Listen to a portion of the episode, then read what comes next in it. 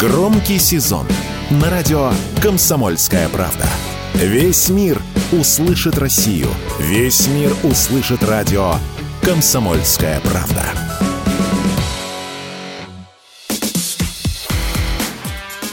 Диалоги на Радио КП. Беседуем с теми, кому есть что сказать.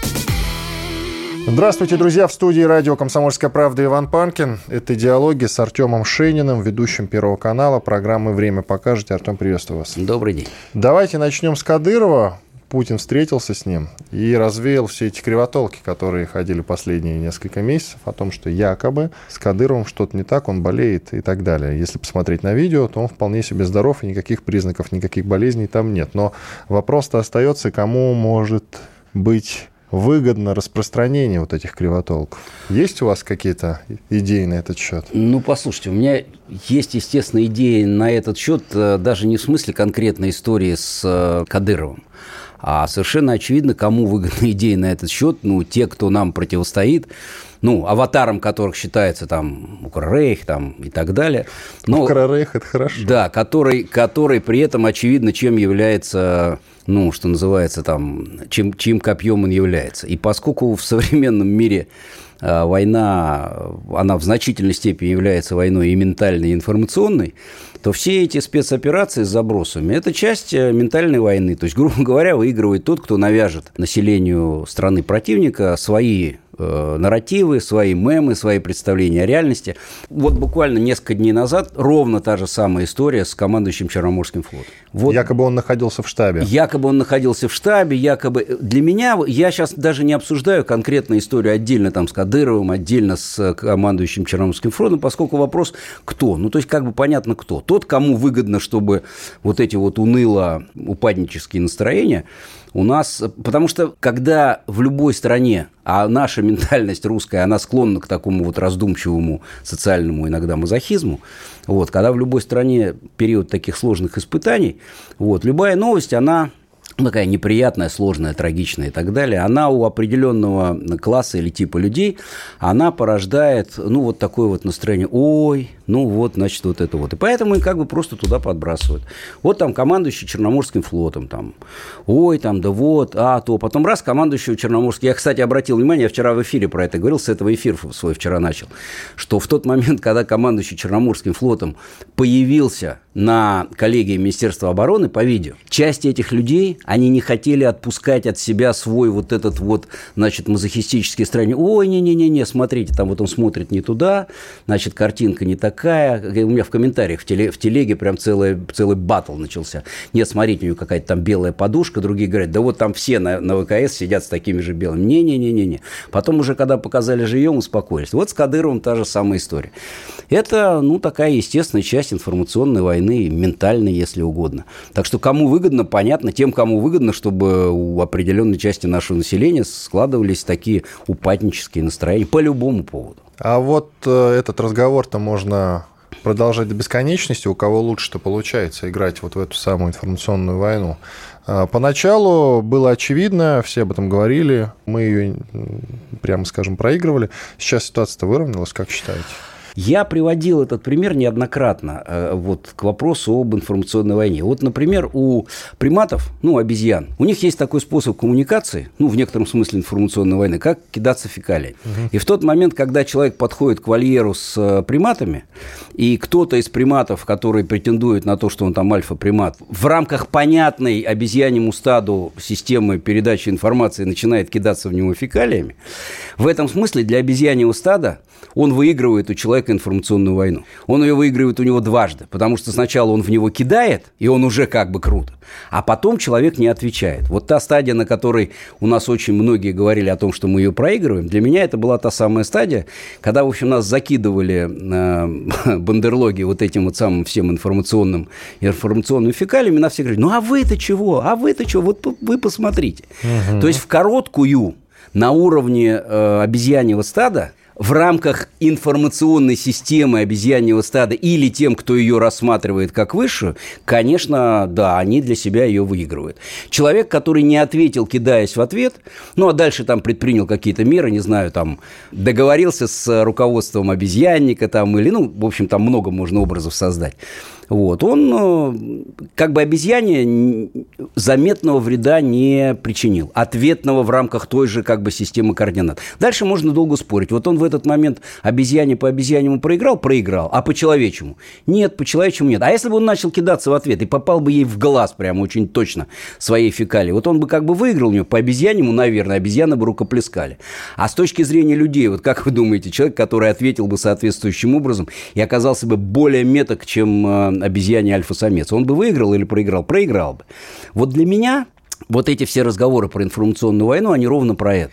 Потому что э, в короткую э, с людьми, у которых ну, соответствующая ставка на жесткие, так сказать, вот нарративы, на жестокость и так далее – ты в короткую не можешь выиграть у них, если ты измеряешь свой выигрыш в соответствующем ответе на этом языке. Сколько угодно могу примеров привести. Вот помните эти ролики начала СВО с, с пленными, потом вот эти вот все их выступления а, по телевизору, их телевизионных ведущих, что вот там русских будем резать, где увидим, там и увидим, значит, там и порежем, детей там порежем. Э, не только ведущие об этом-то говорили, и врачи. Вот, и врачи, про история, вот. Да. И, и, и помните, а вы наверняка помните, поскольку я знаю, что что вы в теме, как у нас тогда в нашем обществе колыхалась вот эта вот тема, что вот что они вот такие вот крутые жесткие ребята, и они, значит, вот определенные. А мы вроде как такие вот мягкотелые. И... До сих пор и до сих пор... поднимаем и, этот вопрос. Конечно, да. и до сих пор поднимают. Я на тот момент и в ситуации с раненым, и в ситуации с этими, вот то, что они в эфире говорили, я тогда говорил, ребят, мы можем у них выиграть вот как бы в эту игру по их правилам, вот, но по большому счету мы в этой ситуации проиграем. Правильно, что не отвечали ни с пленными, ни с убийством. Ну, то есть у нас на федеральном канале невозможна ситуация, когда ведущий говорит, знаете, вот надо их всех там типа там порешить. А многие говорят, чего мы с ними цацкаемся? Это вот, вот все то же самое. Но эксперты периодически пробрасывают такой месседж. Понимаете как? Эксперты периодически пробрасывают... И, кстати, и ведущие, ведущие в этот момент молчат. Кто-то молчит, кто-то не молчит. Понятно, что часть э, экспертов... Э, эксперты же у них у всех э, своя позиция, свой, свое позиционирование, своя, если угодно, аудитория, к которой они апеллируют. И если кто-то апеллирует к аудитории, которая ну, скажем так, активно колышется на тему того, что вот надо жестче отвечать и надо куда-нибудь засадить, там, лупануть, и что вообще вот они такие вот отмобилизованные, а мы немножко вялые, ну да, он будет это говорить. А ведущий, который не хочет с ним в этот момент спорить, он тоже понимает, что в его аудитории есть люди, которые на это настроены.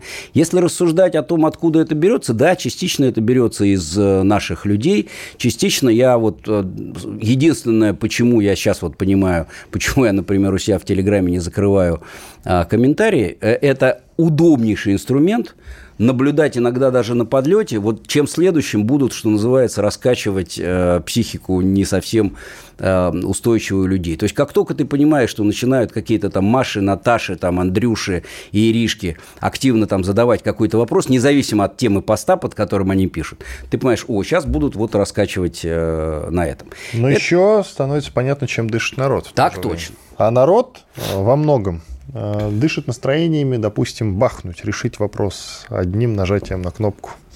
И не говорите мне, что вам об этом не пишут. И не говорите пишут. мне, что вам не говорят, хватит сопли жевать. Простите за а, тавтологию, говорят, нет, говорят. Нет, говорят и, и так говорят, и всякое. Дальше я могу обсуждать, и, собственно, уже про это сказал. У меня чем дальше, тем больше появляются вопросов, э, ну, во всяком случае, в части вот комментариев, э, кто из этих людей это вот народ в том смысле, в котором вы имеете в виду, наши люди, безусловно, часть из них там есть, а кто из них те, кто формируют эти настроения у подверженной внешнему влиянию части народа, ну, то, что мы называем для себя там типа ЦЕПСО. Тут же тоже интересный вопрос. Наш человек, который а, абсолютно искренне там поддерживает СВО там и государство и так далее, но попал под влияние вот этих вот, знаете, вибраций, он в этой ситуации не перестает ведь быть нашим, но в некотором смысле, ну, точно так же вот как на фронте, условно говоря, боец там, э, смелый боец, который там наш, вот он как бы не предатель никакой, но вот если в какой-то ситуации э, там ему кричат там все, там бежим, все пропало, и он начинает бежать и кричать все там бежим, отступаем и так далее, он же не перестает быть нашим бойцом, но объективно в этой ситуации он работает на противника. Если противник сумел внушить ему мысль, что типа бежим и он распространяет панику, он остается при этом базово нашим, но работает на противника. Дальше в военное время ну, в зависимости от степени, скажем так, вреда, который он этим нанес, ну, там предпринимаются некоторые способы. Информационная война в этом смысле сложнее. Ты не можешь предъявить человеку, который втаскивается или невольно становится частью какого-то вот это модное молодежное словечко вайба, да, вот, и начинает колыхаться вместе с ним, там, ну, по поводу чего угодно. Вот за последние там полтора года, ну, мы с вами наверняка можем сейчас вот начать и просто десяток там накидаем вот этих вот случаев. И с тем, что давайте бахнем. Когда ты начинаешь с этими людьми там рассуждать, ну хорошо, вот мы бахнем, и дальше-то чего? Если это не цепсошники, то дальше любой нормальный человек на твой вопрос, ну хорошо, мы бахнем, и а, как бы дальше это предполагается что? Я понимаю, что хочется бахнуть. Ведь разговор про бахнуть, это же разговор о том, что давайте решим все как бы быстро и окончательно. Дальше возникает вопрос, а это точно будет окончательно? И это точно будет решим? Или это будет, ну, что-то, что нам не совсем нужно и что, возможно, нам навязывают? То есть, как только начинается размышление, те, которые реально наши – они начинают размышлять. А те, которые навязывают свои нарративы, да, э, все это ерунда, ты там, как это вот слово-то придумали, а, охранота, ты, значит, охранота, и вот у вас, у вас охраноты. Да, да, да, у вас охраноты на все одно и так далее. Это тоже, кстати, на, нормально для войны. И для информационной, и для ментальной. Это как бы естественные бои. Я поэтому все время говорю, в общем, мы все в этом смысле на войне. Поэтому, когда это происходит, я это ну, оцениваю как там наступательные действия противника, там контрнаступательные действия противника. Это не нужно воспринимать как какой-то такой вот типа ужас-ужас. Это естественно. А давайте еще немножко про это самое пресловутое бахнем и решим вопрос. В Госдуме даже раздаются такие предложения. Угу. Гуралев, который э, зам главного в, как раз в комитете по обороне, говорил, вот в работе на Запорожской области э, достаточное количество сил противника скопилось. Идеальное, говорит, место для применения ядерного оружия. А ведь военный человек, боевой генерал, у вас, между прочим, регулярно выступает. Как это можно вот на это реагировать? А? На, на, так, это нужно, на это нужно реагировать очень просто и спокойно, и, во-первых, внимательно. Потому что когда генерал Грулев э, говорит о... Тут же, понимаете, очень много Э, смешано, очень большая путаница в понятиях, представлениях и так далее. Когда он, э, генерал, который командовал ну, соединением масштаба армии и закончил э, академию, ну, так сказать, вот выше этой академии ничего нет. Когда он говорит про применение э, ядерного оружия, тактического ядерного оружия на поле боя, он говорит в рамках понятной ему системы координат, которую, конечно же, преподают и в академиях военных, оно же поэтому и называется тактическое ядерное оружие. Оно же и предназначено не для того, чтобы бахнуть там, как в песне поется, там, где, там, где раньше был город Вашингтон. Оно поэтому и называется тактическое, что оно предполагает решение определенных тактических задач на поле боя. Я академиев не заканчивал военных, да? Но воевали. Но в другой войне, где это не обсуждалось. Не могу рассуждать глубоко о предмете, но в общем, представляю себе, что в рамках а, военной доктрины и военной науки, раз существует тактическое ядерное оружие, то существуют определенные нормы и рамки применения его как тактического на поле боя для достижения тактических успехов.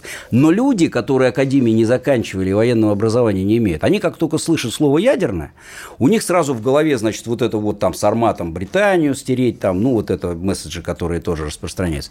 И это два совершенно разных дискурса. А когда генерал Грулев Королев рассуждает о возможности или невозможности применения тактического ядерного оружия, я понимаю, о чем он говорит, а уже обсуждать это должны там в генеральном штабе и в политическом руководстве страны. То, как это, наверное, обсуждается в академиях, речь идет о войнах, которые ведет страна, а она у нас, опять же, официально войны не ведет. Поэтому в рамках специальной военной операции не знаю, насколько военная теория предполагает обсуждение или не обсуждение тактических ядерных ударов на поле боя. То есть вот все так запутано. Люди, которые говорят про давайте бахнем, они же не про Работина говорят, давайте бахнем там и э, обнулим там какую-то часть э, военного потенциала нашего противника. Они же, когда говорят бахнут, они имеют в виду вот это вот пресловутые центры принятия решений, и это не банковое, вот. Они имеют в виду совершенно понятные там, столицы э, западных государств, членов блока НАТО, они имеют в виду там, этот вот самый Йеллоустонский парк, там вулкан, ну то есть вот это, ну то есть грубо говоря, что называется, они уже, ведь тактическое ядерное оружие, когда о нем рассуждает генерал Гурулев, например, он говорит о, тем не менее, об игре пусть военной, но шахматы, и обсуждает его как некий ход некой фигурой. А люди, которые в этот момент подхватывают и начинают это понимать, как бахнем куда-нибудь туда, они же ведь говорят про что? Смахнуть все фигуры с доски и доской по башке. И как бы игра на этом закончилась. Но она же на этом не заканчивается. Дальше начинается просто какая-то следующая игра не в шахматы. И дальше возникает вопрос. Вы точно уверены, что вы хотите играть вот в эти не шахматы? И что мы все хотим в них играть? Ну и дальше вот понятный набор аргументов там про про то, что будет дальше. Вот и все. Это, это вообще две разных темы. То есть, когда Гурулев про это говорит, и военные про это говорят, и когда про это говорится вот в общественном, так сказать, таком напряженном э, дискуссии по поводу вот давайте бахнем и типа все вопросы закроем. Не закроем. Откроем большое количество других вопросов, других вопросов отвечать правда. на которые будет ну куда сложнее и непонятно и, с кем и будем отвечать мы по поводу вопросов, которые закрыты или не закрыты.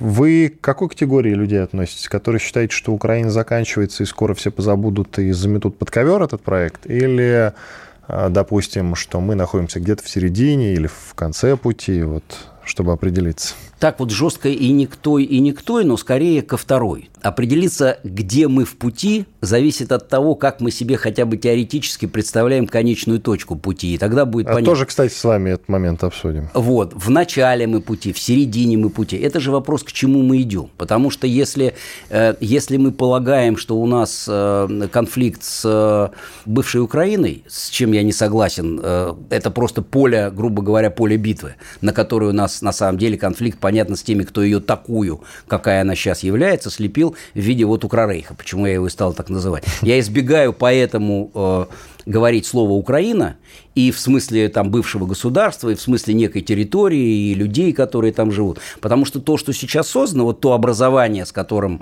мы сейчас ведем боевые действия, это именно не Украина, а Украрейх. Так вот, мы же все прекрасно понимаем, что конфликт у нас не с ними, а с теми, кто его создал. Мы все прекрасно понимаем, ну, мне во всяком случае это очевидно, что его создали именно для того, чтобы создать некое напряжение для нас. Для того, чтобы в рамках этого напряжения и попыток разрешить это напряжение, мы, ну, на что-то такое решились и на что-то такое пошли. С целью какой? С целью денацификации и демилитаризации Украины, это один вопрос. Но мы понимаем прекрасно, что в рамках решения нашего конфликта с Западом, ну, демилитаризация и даже денацификация Украины – это не вопрос того, что будет с Украиной, а того, о чем мы в широком смысле слова, потому что всегда вздрагивают на это слово, не то, что договоримся, а если угодно, дободаемся с Западом. И кто там даст слабину или кто не даст слабину. А дальше мы выходим на самый главный, на мой взгляд, вопрос, который для меня и определяет то, что я не очень понимаю, в какой мы части пути. Потому что, когда мы вот это вот говорим «мы», у нас конфликт с Западом. Самый главный вопрос, который для меня был бы ответом на вопрос о том, где мы. А эти самые «мы» – это какие мы? Это те мы, которыми мы стали в 90 условно говоря, первом году и продолжали быть где-то года до 14 до 13 -го? Это одни мы. Или это какие-то другие мы, которые за эти полтора года что-то такое про себя поняли. Тогда возникает следующий вопрос. Если это те мы, которые хотели и стремились, начиная с 91 -го года, а по большому счету с середины 80-х, встроиться в западную модель и экономическую, и идеологическую, и просто нас не устроило то место, которое нам в итоге там предложили, и мы сейчас бодаемся за то, чтобы лучше место себе как бы отжать, это одни мы, и тогда мы в одной части пути. А если мы действительно действительно, как говорят другие, намерены себя, а, так сказать, предъявить как некая самодостаточная, самостоятельная, ну, если не цивилизация, то, по крайней мере, как вот любят говорить э, там, проект, это другая часть пути, которую мы тогда, если смотреть с этой точки зрения, то мы только в начале этого пути. Потому что тогда это масса вопросов. Что проект, какой проект, кто мы. Ну, я все-таки про военный конфликт. Э, в рамках... В рамках если, с Украиной. Э, понимаете, как... За которой, да, стоят какие-то Да, ведь, силы. ведь военный конфликт, он же не существует как бы сам по себе. Он же не существует в безвоздушном пространстве. И вообще он, он не самодостаточен, этот военный конфликт. То есть он не существует в отрыве от решения их, ими и нами политических задач. Вы же помните осень 21 года, когда ну, ставя, ну, в общем, можно называть его ультимат, ультиматум НАТО по поводу приема или не приема Украины в НАТО и гарантии нашей безопасности, мы же тогда говорили про то, что если вы не примете наши условия, а, то будет дан соответствующий военный и военно-технический ответ. Я дословно это помню, мы это каждый день обсуждали тогда. Да? И эта специальная военная операция, я к ней отношусь не как к войне там, к, с неким государством а, Украины, а как с э, военным и военно-техническим ответом на то, что договариваться с нами не хотят. То есть это вот из серии ребят. Ну, а вот как бы, вот если вы не хотите договариваться, а как насчет вот так? Дальше они говорят, а, ну, если вот так, дальше возвращаемся в риторику там весны 22 года, а если вот так, мы вас, значит, там истощим, изнурим, там обложим санкциями и потом начнем распиливать на части, и вам как бы тогда кирдык. Ну, дальше мы говорим вот словами, которые, правда, сказаны несколько дней назад Лавровым. А, ну ладно, так, так, так, давайте посмотрим. Дальше проходит еще год, и теперь оказывается, что так, как они себе это, вероятно, представляли весной 22 года, не работает. Как наверное, не работает и то, как мы себе это представляли зимой и весной 22 года. Значит, и, соответственно, дальше война отходит на второй план. Да, боевые действия ведутся, потому что никто не может себе позволить отступить, тем более, что, ну, трагически, что это вот буцкаются два народа с примерно одинаковой военной культурой, с э, вот, внутренним духом и так далее. Тут ну, нужно быть реалистами. И понятно, что вот эта вот кровавая каша, ее очень сложно остановить. Но то, на каких условиях, ради чего и для чего она пока продолжается, решается не только на поле боя. Хотя на поле боя обеспечиваются условия так, э, ну, того, ну, собственно говоря, что, что обсуждается, а что не обсуждается в принципе.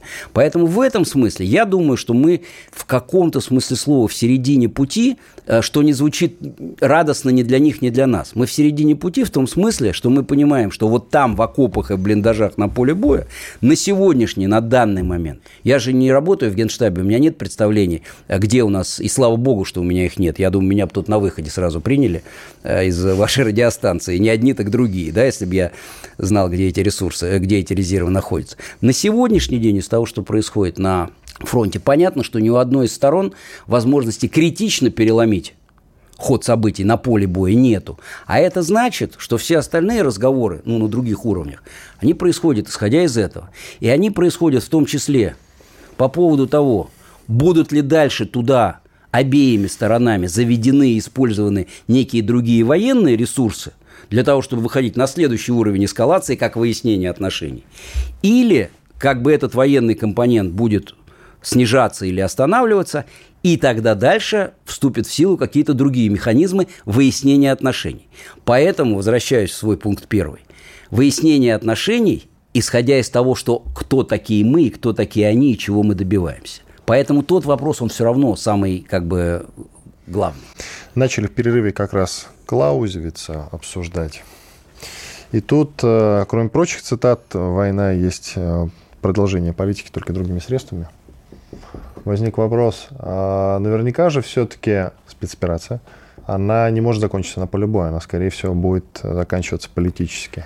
То есть политические переговоры, политическая война, дипломатическая, она, на мой взгляд, все-таки по-прежнему на первом уровне. А военная, она служит, вот, знаете, таким фоном, что называется. Извините за цинизм, просто есть такое ощущение. Я бы даже не извинялся за цинизм, и не, э, ну, единственное, перед кем, возможно, нужно в этой ситуации, наверное, извиняться, это перед парнями, которые там сражаются. Но, в общем, я, поскольку достаточно часто на фронте и на передовой бываю, с ними про это разговариваю, я, в общем, понимаю, что, э, ну, конечно, в большей степени кадровые офицеры и там контрактники в меньшей степени мобилизованы, тем не менее там все понимают, что, ну, или если начинаешь объяснять, быстро понимают, что армия, ведущая боевые действия, это не самодостаточная, так сказать, вот как Клаузевиц писал, э, война в отвлеченном понятии этого слова. Там все понимают, что армия, ведущая некие боевые действия, это всегда инструмент решения политических задач. А точно так же, как э, армия, в которой служил я в Афганистане, была армия решением политических задач, и никто никогда не ставил задачу, условно, победить Афганистан. Потому что непонятно, что такое победить Афганистан, учитывая, что мы пришли туда как бы поддерживать ту власть, которая на тот момент вообще-то в ООН представляла Афганистан. Да? Политические задачи, которые мы там решали, были одни – а боевые действия, которые мы там вели, были параллельно с этими, не всегда связаны с политическими задачами. Точно так же и сейчас. А, боевые действия, которые ведутся на территории бывшей Украины, это военный и военно-технический ответ на неготовность, выраженную в абсолютно ультимативно-хамской форме э, НАТО, на наше предложение обсудить некие наши э, гарантии нашей безопасности, нашей озабоченности, там прием Украины в НАТО и так далее. И когда этого не случилось, когда дипломатические технические и политические инструменты, которые мы предлагали для того, чтобы решать вопросы, не сработали, был применен этот механизм. Дальше можно сколько угодно и нужно отдельно обсуждать там. Принесло на данный момент применение этого механизма те результаты, на которые мы рассчитывали, не принесло, это отдельный вопрос. Мы же сейчас говорим про процесс, вот как вы показали, угу. вот более высокого уровня. Да, и в этом смысле э, продолжение боевых действий и накал боевых действий будет связан с тем, ну, на мой взгляд, насколько э, успешными или неуспешными э, будет решение обеими сторонами тех политических задач, которые они ставили, прибегая так или иначе к военной силе. Учитывая, что к военной силе изначально прибегал все равно Запад и НАТО, потому что втягивание Украины, у меня часто бывают вот эти вот споры, а кто первый напал? Да, мне говорят, что вот, ну вот, вот, вот мы все как мы поддерживаем, мы же нас, за наших пацанов, и мы бы вот туда-сюда. Ну вот понимаете, мы первые начали. Я говорю, ребят, понимаете, что значит мы первые начали? Если мы говорим о, о применении э, военной силы в политической плоскости, конечно, мы не первые начали, конечно, мы отвечали.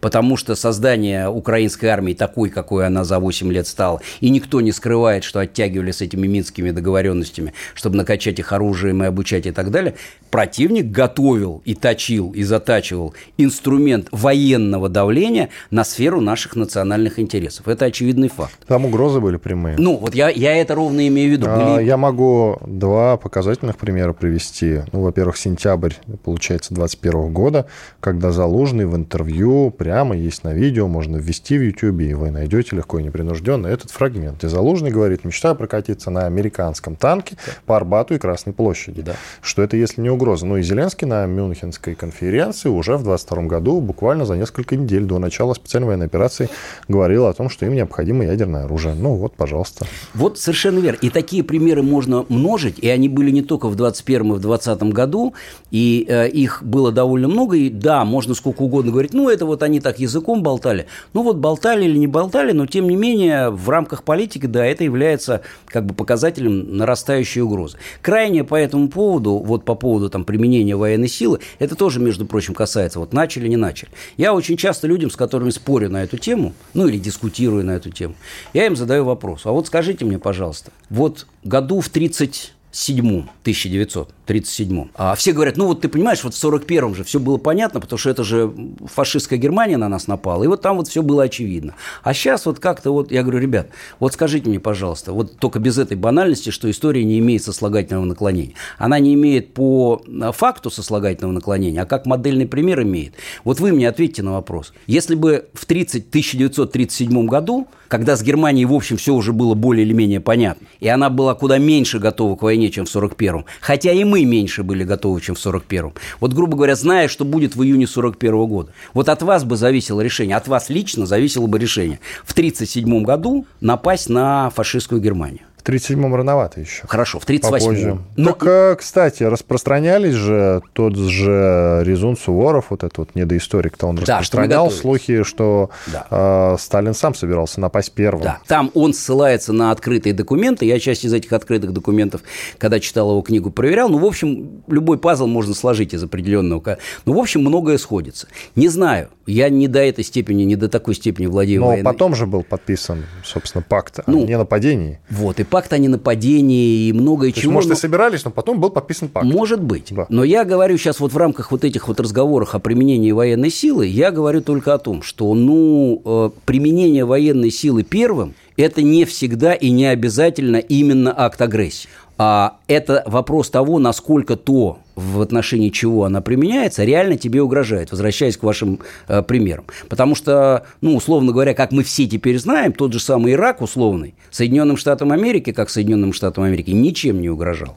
И Сербия ничем не угрожала. Поэтому применение военной силы ими против, э, соответственно, Ирака, там, Сербии и так далее, было, безусловно, агрессией, не имеющей никаких оснований. В нашем случае это, конечно, по-другому. Если рассматривать это в политической плоскости, а я отвечаю на ваш вопрос. Конечно, уверен, что это и было, и продолжает быть, прежде всего, в политической и дипломатической плоскости. Я вообще не вижу ничего странного или плохого в том, что мы, как вот они говорят, первыми начали, потому что, ну, в какой-то веке а мы редко это делаем, мы первыми начали и официально об этом заявили. Не стали ничего прятать э, под ковер, там говорить нет, ну там какая-то провокация была, ничего не выдумывали, все прозрачно и понятно всем, все четко. Путин вышел, обозначил, по-моему, на мой взгляд, это едва ли не первый же такой случай. Мы досели всегда там и со времен СССР еще разговоры эти ходят, все мы об этом знаем, привыкли все скрывать. Но тут все сделали открыто. Пожалуйста, опять не нравится, кстати говоря. Да. Опять все недовольны. Согласен. Есть ли усталость у Запада от украинского конфликта? Вы, кстати, примерно или плюс-минус об этом у себя в телеге пишете время от времени. Но судя по тональности написания постов, есть у меня ощущение, что вы считаете, будто там уже совсем скоро-то этот проект закроют. Я не считаю, что его совсем скоро закроют.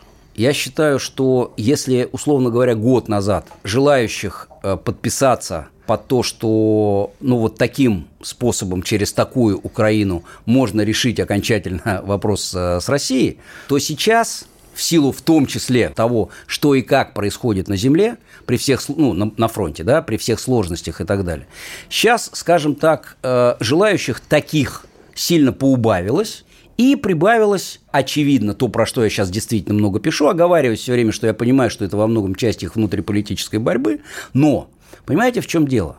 Что даже учитывая, что в США многие разговоры о сокращении финансирования Украины – это часть их внутриполитической борьбы, и республиканцы просто э, этим, ну, скажем так, им нужно чем-то кусать Байдена. Они его кусают Украиной. Они, может, те республиканцы, которые на него наезжают, они, может, совсем даже и не против продолжения финансирования. И я думаю, что отчасти оно будет продолжено. Но сейчас они его этим кусают. Но это ведь говорит о чем? Если они его кусают этим, они понимают, что их избиратели, услышав это, с этим солидаризируются. Понимаете, если бы все американское общество было настроено на то, что нужно столько, сколько нужно тратить на войну на Украине, чтобы победить русских, я вас уверяю, никакие республиканские политики, никакие республиканские политики этим бы Байдена не пинали. Они бы наоборот все говорили, не-не, ну тут мы с ним согласны, а вот по поводу там строительства стены с Мексикой у нас есть расхождение.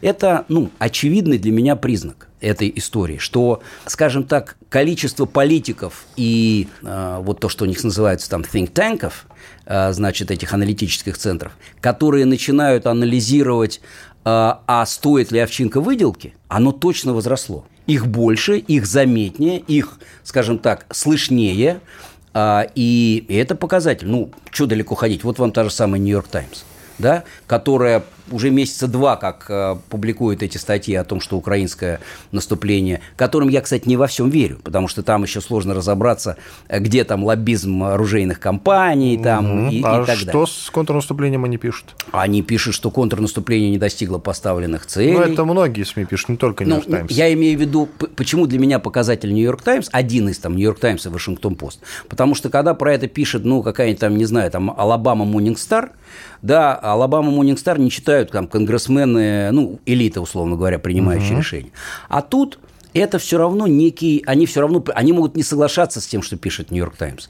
Но то, что Нью-Йорк Таймс часто пишет про то, что в общем не получилось. Вот вам, пожалуйста, сегодняшняя статья Нью-Йорк Таймс, вот просто сегодня вышла, я вот э, сегодня с утра прочитал и пост про нее написал. Когда там, в общем, проводится анализ того, что в течение 23 года четыре месяца, из которых Украина вела свое контрнаступление, в итоге Российская Федерация освободила больше земли, чем отвоевали украинцы в два раза, это показатель. Они же, я вас уверяю, зачем-то это сейчас анализируют. И это разговор о том, что, скажем так, стереоскопия их отношения к этому конфликту, конечно, сильно изменилась по сравнению с э, весной 22 года. Я все время всех спрашиваю, а где вот Бен, Бен Ходжес? Помните такой генерал, бывший командующий э, сухопутными войсками НАТО? Бен Ходжес, который всю весну и даже, по-моему, еще лето и кусочек еще осени 22 года, он уже все, он уже делил Российскую Федерацию. Он уже во всех своих стримах обсуждал, на какие части они распилят Россию, значит, кому ничего отдают там и так далее. Там. Я всех спрашиваю, где Бен Ходжес, куда он вдруг делся? А я скажу, куда он делся. Он, в общем, как-то стал, ну, пока немножко вот, ну, перпендикулярен происходящим событиям. И почему-то вот он такой был активный и востребован, а сейчас как-то его слышно меньше. А сенаторов, которые говорят, что хватит долларами американских налогов, я понимаю, что это в рамках предвыборной кампании, у меня тут нет никаких вопросов. Но, тем не менее, они звучат, значит, они отражают чье-то мнение. Поэтому усталость, конечно, есть. А раздумья о том, что стоит ли овчинка выделки, конечно, есть. История о том, что они завтра и даже послезавтра они все это свернут, нет, они это не свернут. Именно за это место их и держит Укррейх, который не нужно представлять себе там какими-то дурачками и клоунами. В этом смысле нет. Это вот статья Будановская, в выходные про нее я писал, э, начальника главного управления разведки. Он там очень четко э, месседж обозначает. Ребят, если это будет победа, это будет победа наша – и ваша тоже. А если мы проиграем, то это в первую очередь вы проиграете. Поэтому это же не вопрос усталости или неусталости от Украины. Это вопрос того, а, придумают они или не придумают, или точнее, ну, пересилят ли те, кто хочет придумывать способы, как, сохраняя лицо и представление о том, что они не проиграли, ну, грубо говоря, перейти в какую-то другую плоскость, там, политическую или какую-то еще. Вот в чем вещь. Они второго Афганистана себе позволить не могут. Поэтому второго Афганистана, если вы спрашиваете про это, вот этого бегства... Ну, там и интенсивность боевых действий и, была другая. И интенсивность других действий была другая, и соперник был другой, и цена поражения была куда меньше, потому что, ну, там как то бы... То есть они тратили на Афганистан копейки да. по сравнению вот, с тем, про что это они я и говорю. То есть, то есть и здесь цена поражения тоже будет для них намного больше. Поэтому история о том, что они завтра скажут, все, вот нам больше не интересно, забыли отвернуть, конечно, нет. Это вопрос про интенсивность, во-первых.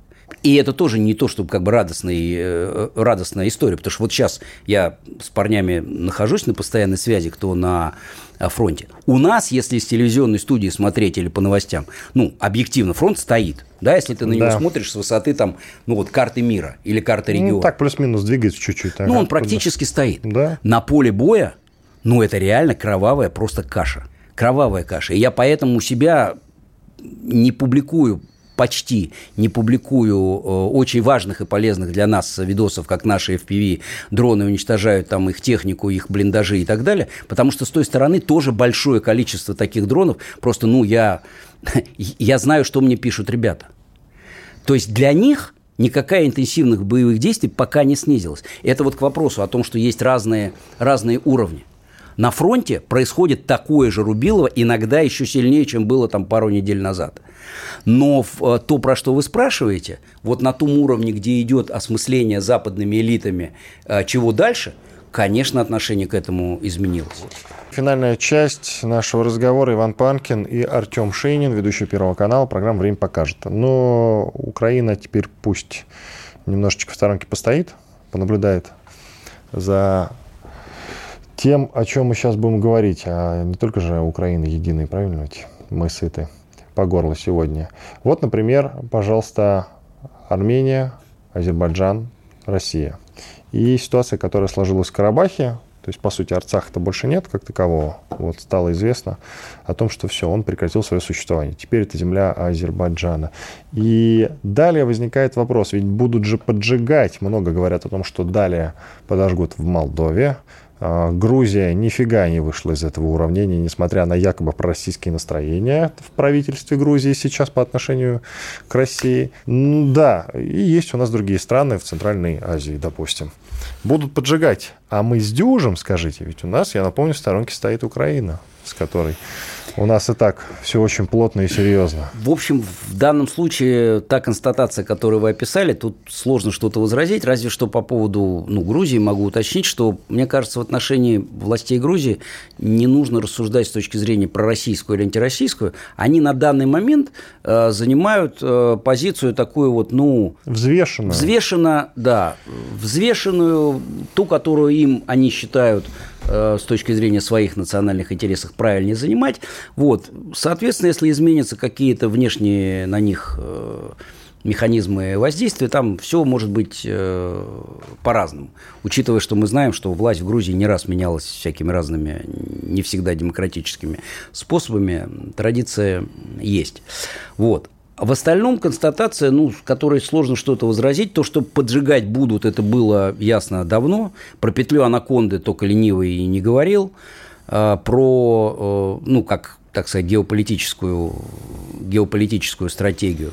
Про то, что по нашим, что называется, рубежам а, очень много таких э, точек, где можно поджигать и этим нас ослаблять, место совершенно очевидно. С дюжим или не с дюжим – а, сложный вопрос, потому что, давайте так, как и в случае с Украиной, большой вопрос, как мы готовились к сдюживанию а, или думали, что готовимся к сдюживанию. Потому вот, что, вот. вот, это, понимаете, тут я не хочу впадать в какой-то излишний вот этот э, социально-политический мазохизм, но, с другой стороны, впадать в какую-то такую вот иллюзию розового пони, что да нет, там все нормально.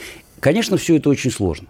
Понятно, что с э, распадом, э, демонтажом Советского Союза, это вот опять, между прочим, к нашему разговору, который у нас был в начале, о том, кто такие те мы, которые как бы вступили в конфликт с Западом. И если вступили в конфликт с Западом, то как кто? Как отжимая себе более, э, так сказать, знатное место в той структуре, или как действительно претендующие на свое место. Мы прекрасно понимаем, что после распада Советского Союза, ну, достаточно привести в пример, который много раз приводился и ни разу не опровергнут человеком, про которого идет речь, министр иностранных дел Российской Федерации Козырев в американском посольстве на вопрос, какие ваши национальные интересы, отвечал, ну, вот вы сформулируете, какие скажете, такие и будут. Дальше возвращаемся к вопросу. А в этой ситуации кого-то удивляет, что, ну, условно, я очень условно сейчас говорю, понятно, что не только они, но условные соросята а, пустили мощнейшие корни во всех постсоветских республиках. При том, что этим, конечно же, никто не занимался, потому что в течение определенного времени не было, вероятно, а, сил, но самое главное – а, Силы находятся тогда, когда ты задачу себе такую ставишь. А понятно, что все 90-е годы, ну, кто ставил там себе задачу. Торговать – да, там что-то какие-то взаимовыгодные гешефты – да. А вот это вот то, что мы называем мягкая сила, выращивать э, в постсоветских республиках. То есть я думаю, что на сегодняшний день большинство пророссийских э, политиков э, в постсоветских странах – это люди, которые в основном, дай им бог здоровья, так сказать, либо сами сохранились, ну, по инерции советских времен, вот. Э, ну, либо как-то вот э, в силу глубокой, не знаю, глубокого чего. А вот так вот, чтобы мы кого-то растили, ну вот по типу соросят, да? Угу. Чтобы вот э, такого мы... нет. Такого нет и не было. Поэтому Ответ на этот вопрос очень сложный. Вот вам сегодняшняя ситуация на фоне трагедии, безусловно, трагедия Арцаха. Кто бы там сейчас не кидался в, в радиоприемник или в монитор. А когда я говорю про трагедию, это, конечно, трагедия армян, живших там, а для них это Арцах. Да, официально это территория Нагорного Карабаха, которая является частью Азербайджана. Но трагедией это является для армян Арцаха, у которых сейчас исход. На сегодняшний день половина 120-тысячного населения Арцаха уже выехала. И думаю, что большинство оставшихся тоже будет выезжать, при том, что, конечно же, вот в том объявлении о расформировании Нагорно-Карабахской республики глава НКР говорит, что типа, ну вот вы ознакомьтесь с планом интеграции армянского населения в жизнь Азербайджана, может, кто решит остаться. Не знаю, может, кто и решит. Азербайджан уже официально заявил о том, что да, армяне могут остаться. Да, Азербайджан про это заявил. Советник Алиева сказал, что есть у них некий как бы план, который будет работать. Я лично верю, что Алиев и приближенные к нему люди действительно заинтересованы в том, чтобы эту интеграцию а, проводить в жизнь. Но вот для меня большой вопрос, есть ли у них такое количество людей и структур, которые будут это проводить именно как мирную а, интеграцию армянского населения населения в жизни Азербайджана. это просто слова для международного вот. сообщества. Я про это и говорю. Я, в, я в этом не уверен. Я говорю чуть более дипломатично, я, извините, чем вы. на себя смелость сказать, что я уверен в том, что продолжится геноцид, если да, армяне да. там останутся. То есть, то есть то, что даже если у Алиева есть э, идея вот ну, так войти в историю, ну вот преодолеть вот эту вот кровь и вот это вот все, я не уверен, что у него есть такое количество силовиков, э, военных и так далее, которые готовы будут следовать вот, вот этой э, гуманистической линии. На этом точка, мне кажется, кажется, мы тут друг друга поняли, да, поэтому да. это трагедия, безусловно, для армян Ацаха, но, но вот как бы Ереван, да, на этом фоне.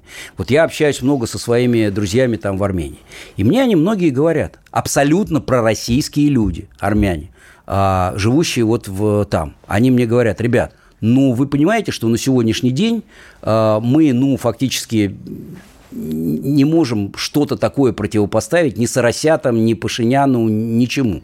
Потому что, ну, то, как занимались поддержкой пророссийских, не знаю, там, организаций, партий, деятелей и так далее, это не давало, ну, достаточного основания для того, чтобы вот, ну, сформировалось что-то, что могло бы составить альтернативу. Я написал у себя об этом. Ну, то есть, вот, грубо говоря, когда люди э, у российского посольства обвиняют Россию почему-то в сдаче э, Нагорного Карабаха, э, я не вижу там в больших количествах пророссийских активистов, которые бы каким-то образом что-то отвечали. Хотя я знаю, что пророссийских людей там много. Но мягкая сила западная, те же условные коллективные соросята, конечно, там намного сильнее. Ее все это время выращивали. Выращивали ли мы, не знаю, не уверен. Та же самая история, которую я знаю не лично, но знаю от человека, который разбирается в ней дословно, мой, ну, не однокурсник, он на два года позже меня учился, профессор Кобринский, который много там работал, и у которого там много, он описывает мне ровно ту же самую ситуацию, что более или менее пророссийские деятели в Казахстане и в Кыргызстане, ну, скажем так, не то чтобы прям вот как-то все эти годы были активно поддержаны вот нашей мягкой силой. Я сейчас говорю про мягкую силу. Да, это все очень сложно. Будут ли, будут ли пожигать военным способом? Не знаю. С Молдавией вопрос отдельный, потому что Молдавия э, в некотором смысле уникальная страна, где э, в значительной степени на происходящее в стране влияют те, кто живут, живет за пределами страны. Кстати, с Арменией во многом тоже такая же история, потому что все-таки диаспора, которая живет в том числе в России, она достаточно мощная, поэтому тут тоже есть варианты. Я не хотел бы так это мазохистски забегать вперед. С Молдавией такая же история. Вот, поэтому э, там, если вы следите, а вы, судя по всему, следите, там вот и с гагаузами отдельно, и со многими молдавскими регионами, там не то, чтобы прям все это вот э, соросята там и западники выкашивают, что называется, без сопротивления. Но опасность, да, конечно, есть. И она очевидна и с Молдавией, и с э, центральноазиатскими республиками. И вот я написал у себя и обратил на это внимание. У нас это как бы на, мало кто обратил внимание, когда на полях Генеральной Ассамблеи Байден встречался с пятью президентами центральноазиатских стран. Э, Узбекистан, Казахстан, Кыргызстан, Туркмения и Таджикистан. И они там тоже подписали, ну не подписали, а, так сказать, обсудили какие-то вещи. Конечно, это все не просто так. Но это, говорю я сейчас самокритично, потому что я себя считаю частью как бы нашей страны там и так далее. Да, это вопрос тем, кто работает. Ну, знаете, вот вывозит тот, кто везет. Вот они постоянно занимаются, они что-то вкладываются. Я помню, как в конце 90-х годов однокурсник мой уезжал работать э, в Бишкек в фонд Сороса. Ну, мне не очень нравилось, что он уезжает в фонд Сороса. Но я понимал, что а там есть вот российский фонд Сороса. Там не было российского фонда Сурс. Вот он уезжал в тот А фонд... мы после 90-х выдавили их. Начали выдавливать потом постепенно. Вот. И, и, а в есть... 90-е Сорос сам же заезжал с компьютерами, с ну, учебными вот, программами. Вот. И, и, и в Кыргызстан Сорос заезжал с компьютерами, с учебными а, программами. В Киргизии и... вообще фондов Сороса или под Соросом ходящих едва ли не больше всего. Вот. И, в Центральной и, Азии. И поэтому тут же, понимаете, это же, это же очень сложный вопрос. Вот почему я про мягкую силу тут заговорил. Потому что мы-то считали, что ну вот как мы торгуем, есть э, экономический интерес, и как бы, ну, вот это вот у нас бытующее, да куда они нафиг денутся? Вот у нас же с ними столько. А мягкая сила, она заключается в том, что когда ты выращиваешь людей, у которых уже определенным образом сформированы мозги, вот сейчас же начали этим заниматься, вот там э, школы открывают в Киргизии, в Казахстане, школы с изучением русского языка и так далее. Но это же их сейчас открывают, это значит, что если эти семена мы сейчас посадим, и они, даст Бог, их никто не затопчет, они результат это свои дадут лет через 10, а ребята-то занимались этим с начала 90-х годов, и это вопрос того, что там выросло огромное количество людей, которым мы не можем даже предъявить претензии, что они не пророссийские. Ну, а как бы если этим занимались, опять говорю, условные соросята, а мы не занимались этим вообще, считая, что оно само, ну, как бы естественным образом так будет. Мы что хотим-то? Поэтому, да, тут все очень сложно. Иван Панкин и Шейнин, ведущий Первого канала. Программа «Время покажет» были здесь. Остались довольны. Спасибо большое. Диалоги на Радио КП. Беседуем с теми, кому есть что сказать.